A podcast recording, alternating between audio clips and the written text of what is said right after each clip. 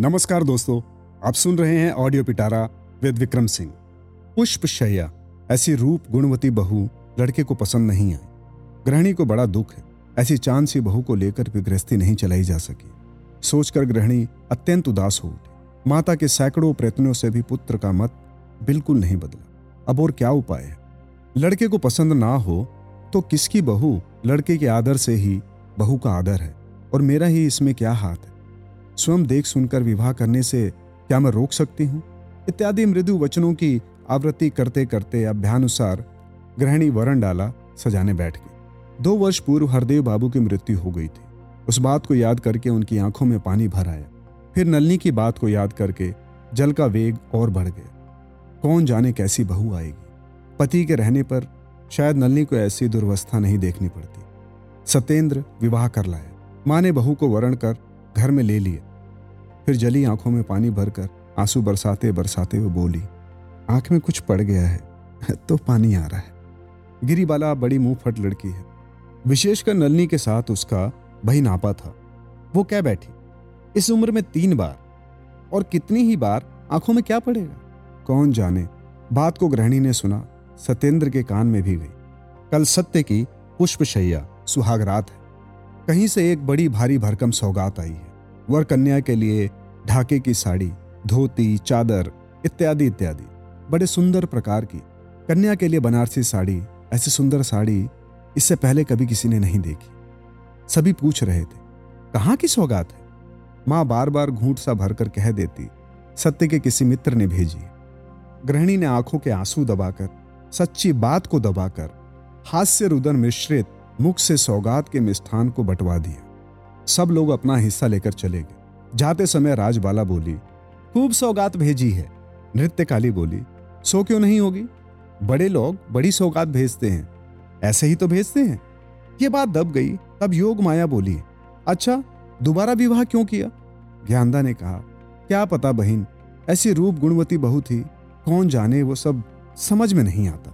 रासमणि जाति से नाई की कन्या है तो भी स्थिति अच्छी है, देखने में भी बुरी नहीं है, केवल नाक की थोड़ी चपटी है। कोई कोई पराई संपत्ति को दोष देने वाले लोग उसकी आंखों को भी दोष देते हैं, कहते हैं हाथी की आंखों से भी छोटी है। खैर, इस निंदा में हमें कोई मतलब नहीं।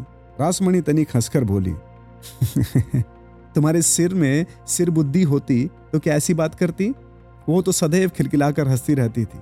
उसी से हमें संदेह हो गया था कि उसका स्वभाव और चरित्र अच्छा नहीं है, अन्यथा नौकरों की तरह भगा देते, फिर ब्याह करते। मुख से कुछ ना कहने पर भी उसकी बातें बहुतों के मत से मिल गई। 1-2 दिन बाद गांव में प्राय सभी लोग जान गए कि रासमणि ने जमींदार के घर का गूढ़ रहस्य प्रकट कर दिया है। नाई की लड़की ना होती तो इतनी बुद्धि क्या किसी ब्राह्मण कायस्थ की लड़की में होती? बात को बहुतों ने स्वीकार कर लिया। इस बार गृहिणी की बारी थी। ये बात जब उसके कान में पहुंची तब वे घर के किवाड़ बंद कर एकदम पृथ्वी पर लौटने लगी। हमारी नलिनी उल्टा, कौन जाने क्यों। गृहिणी ने सरला की अपेक्षा नलिनी को अधिक प्यार किया था। जिंदगी भर के लिए उसी नलिनी का भाग्य फूट गया था। गृहिणी ने मन ही मन सोचा, सत्य रखे तो ठीक, अन्यथा मैं ही नलिनी को लेकर काशी में रहूंगी। अभागिनी की इस जन्म की सभी सांधे मिट गई। तब उन्होंने द्वार खोलकर मातू को बुलवाकर फिर द्वार बंद किया। मातू ही सौगात लेकर आई थी। दोनों के आंसुओं का बड़ी देर तक विनिमय हुआ। किसी तरह नलिनी का सुनहरा रंग काला पड़ गया। किस अपराध पर सत्येंद्र ने उसे पांव से ठुकराया? कितने कातर कंठ से उसने सास को प्रणाम कहकर विवरण मातंगी ने खूब समझा समझा कर आंखें पोसते पोसते गृहिणी को सुनाया। सुनकर गृहिणी का पहला स्नेह 100 गुना बढ़ गया। पुत्र के ऊपर दारुण अभिमान उत्पन्न हो गया। मन ही मन उसने सोचा, मैं क्या सत्य की कोई नहीं हूं? मेरी सभी बातें क्या अपेक्षा के योग्य हैं? मेरी क्या एक भी बात नहीं रहेगी? फिर मैं नलिनी को घर लाऊंगा। ऐसी लक्ष्मी की क्या ऐसी दुर्दशा करनी चाहिए? और उसी दिन संध्या के समय माँ ने पुत्र को बुलाकर, नलिनी को ले आओ। और माँ रो पड़ी। अरे, मेरी नलिनी के नाम पर गांव में कलंक फैल रहा है। तो उसका पति है, सम्मान नहीं रखेगा उसका? कैसा कलंक? इस तरह निकाल देने पर और दूसरा विवाह कर लेने पर मैं किस तरह इसका मुंह बंद करूंगी? मुंह बंद करके क्या होगा? तो भी लाएगा नहीं? नहीं। माँ अत्यंत क्रुद्ध हो गई। किसी प्रकार क्रुद्ध होना पड़ेगा। और तब क्या बात कहनी होगी, इसे वह पहले से ही स्थिर कर आई थी। अतः कुछ सोचना नहीं पड़ा। बोली, तब कल ही मुझे काशी भेज दो, मैं इस जगह एक पल और नहीं रहना चाहती। सत्य अब वो सत्य नहीं है। सरला के आदर का धन खेलने की वस्तुएं, शौक की चीजें, अन्य मनस्क, उच्चमना, सरल हृदय, प्रफुल्ल वदन पति नलिनी के बड़े यत्न और बड़े क्लेश से मन लायक बना हुआ सत्येंद्रनाथ अब नहीं रहा। उसने भी छाती पर पत्थर रख लिया। लज्जा, शर्म, हिताहित ज्ञान सब कुछ खो बैठा। वह अनायास ही बोला, तुम्हारी इच्छा हो तो जाओ, मैं किसी को भी अब ला नहीं सकता। सत्य के मुंह से ये बात सुनूंगी, माँ ने ऐसा स्वप्न में भी नहीं सोचा था। वो रोती रोती चली गई और जाते समय एक बार बोली, मेरी बहू उल्टा नहीं है, इसे खूब जान लेना। गांव के लोग चाहे जो सो कहें, परंतु मैं उन पर कभी विश्वास नहीं कर सकती। और दूसरे दिन बुआ ने सत्येंद्र को बुलाकर कहा, तुम्हारे एक स्नेही ने तुम्हें सौगात भेजी है, तुमने देखी है क्या? सत्येंद्र गर्दन हिलाई, बोला, नहीं। किस स्नेही ने? पता नहीं। बैठो, कपड़े वगैरह लिए आती हूँ। थोड़ी देर बाद ही बुआ कपड़ों का एक बंडल ले आई। सत्य ने देखा बहुत मूल्यवान वस्त्र है। वो चकित रह गया, किसी स्नेही ने भेजे? बनारसी साड़ी को अच्छी तरह देखते देखते उसने लक्ष्य किया, एक कोने में कुछ बंधा हुआ है। खोलकर देखा, एक छोटा सा पत्र। हस्ताक्षर देखकर सत्येंद्र के मस्तक में झोंका सा लग गया।